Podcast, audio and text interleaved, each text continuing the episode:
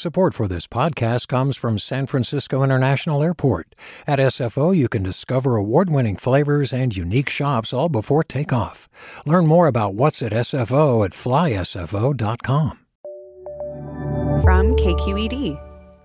This is the California Report. Good morning. I'm Lily Jamali. At a time when President Donald Trump is claiming total authority over how states will reopen following the worst of the COVID 19 pandemic, Governor Gavin Newsom is expected today to outline his own plan to get California moving again. But he won't be doing it alone. Newsom says he's coordinating with the governors of Oregon and Washington. He says they've agreed to a framework that lets science guide their decisions. KQED politics editor Scott Shafer says the governor is also starting to look beyond the crisis. With COVID 19 related hospitalizations showing just modest increases, the governor said it's time to start thinking about when and how to begin relaxing social distancing rules. Newsom said the decision, to be made in concert with the governors of Oregon and Washington state, will be guided by health data, not politics. It's a vexing uh, prospect for every governor across this uh, country figure out a way of doing this where we don't invite a second wave and we don't put ourselves in a position uh, where we regret uh, moving too quickly. Later today, the governor will release a roadmap with metrics and guidelines the state will use for a slow return to normalcy. And that's important because California, like all levels of government, is hemorrhaging revenue, just as the need for services and assistance is skyrocketing. For the California Report, I'm Scott Shafer. Meantime, the governor says the state will spend $42 million to help at risk youth, including those in foster care.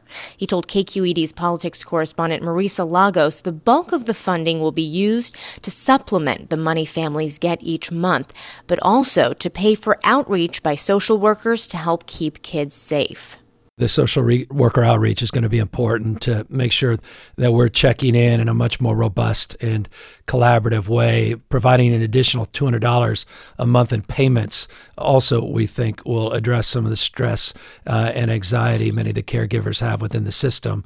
Uh, also, uh, providing linkages and the opportunity to resource direct linkages to family resource centers uh, to making the 211 uh, linkage a little bit more robust also will help add uh, more of an automated approach. So it's not just caseworkers themselves that are doing the direct outreach, but we're providing more points of connection to the system.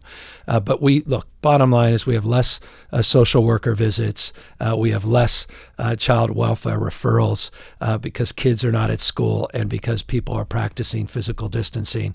And that means we still have to find creative ways to safeguard the well-being of our children. And we think this package, uh, which has about a dozen specifics, uh, does a lot to advance that. Newsom says he's also directing the state government operations agency to utilize the surplus property program to identify laptops that can be distributed to foster youth in college. So much has been disrupted by the COVID 19 pandemic, but the once in a decade U.S. Census has been particularly hard hit. The Census Bureau has been trying to cope. It's asking Congress for four extra months to complete the 2020 count. But as KQED's Tyche Hendricks reports, that's raising concerns about accuracy. The Census Bureau suspended its field operations last month and doesn't expect to begin its door to door count until June. So officials are now asking Congress for an extension to deliver a complete tally next April 30th instead of this December. The challenges are understandable, according to the Los Angeles based National Association of Latino Elected and Appointed Officials, which is doing census outreach.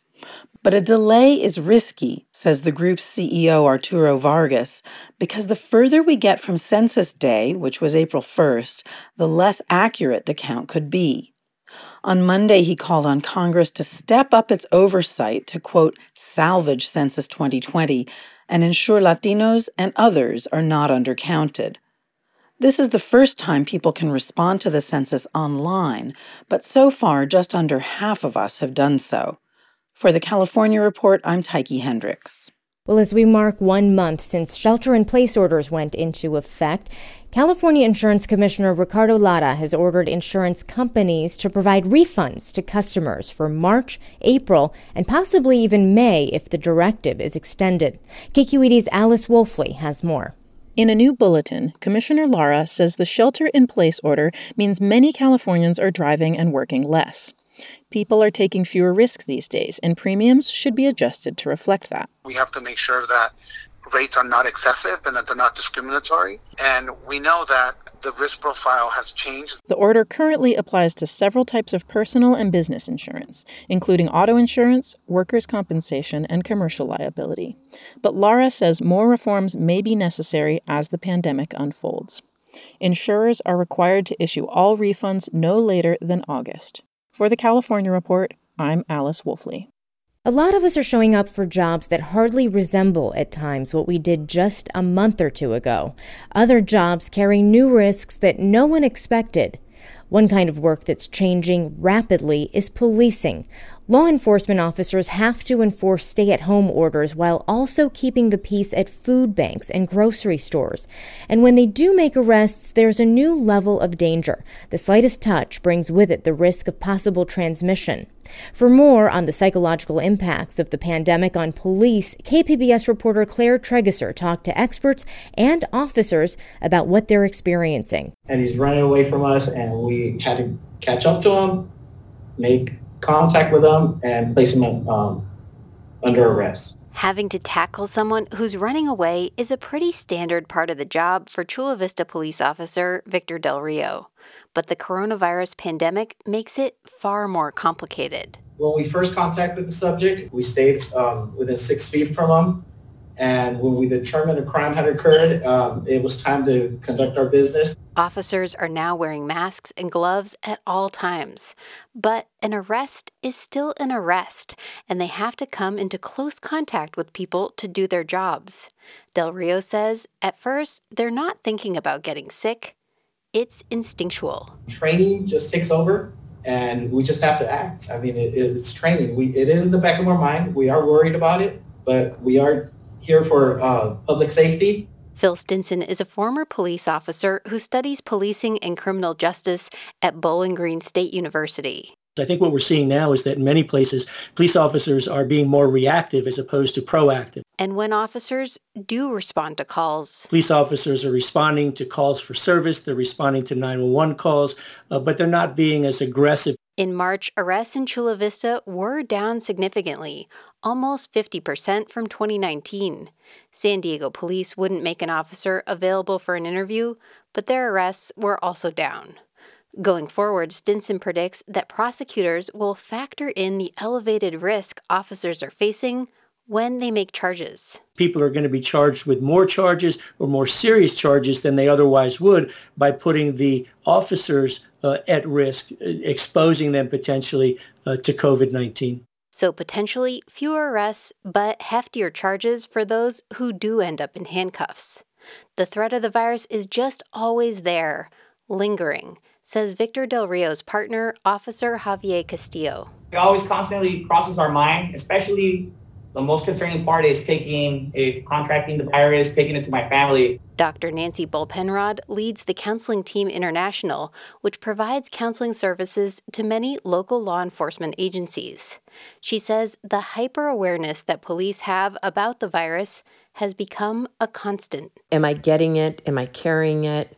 You know, the person I just was around and, you know, arrested or put in the back of my my patrol car or took to jail you know, do they have it? Dr. Bohl-Penrod worries about officers taking these additional stresses home with them and ratcheting up tensions with spouses and children. Many of them have told me, I don't want him to come back right now. I want him to stay at the station. She's telling her clients to eat healthy, exercise, talk with family, and maybe even keep a journal. They have to stay positive. This will pass. That's good advice for everyone.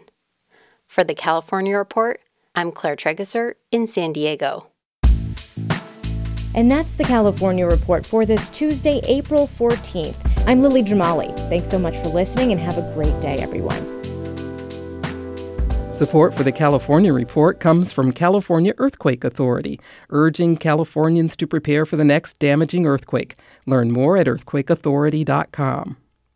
Eric and Wendy Schmidt whose Fund for Strategic Innovation supports transformative ideas that benefit humanity while protecting the natural world, recognizing through science the interdependence of all living systems, and the California Healthcare Foundation, standing with all Californians as we address the coronavirus emergency together. On the web at chcf.org. Hi, it's Terry Gross, the host of Fresh Air. We bring you in depth, long form interviews with actors, directors, musicians, authors, journalists, and more. Listen to our Peabody Award winning Fresh Air podcast from WHYY and NPR. Did you ever wonder what it's like to live alone, hidden in the woods, not speaking to a single soul for 30 years? Or wander the desert, uncover a hidden well, and dive to the bottom of the deepest water hole for 2,000 miles. The Snap Judgment podcast takes you there with amazing stories told by the people who live them, with an original soundscape that drops you directly into their shoes. Snap Judgment. Listen and subscribe wherever you get your podcasts.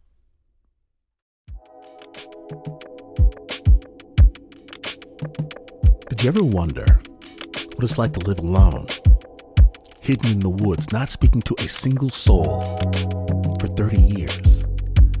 Or wander the desert, uncover a hidden well, and dive to the bottom of the deepest water hole for 2,000 miles? The Snap Judgment podcast takes you there with amazing stories told by the people who live them, with an original soundscape that drops you directly into their shoes. Snap Judgment Listen and subscribe wherever you get your podcasts.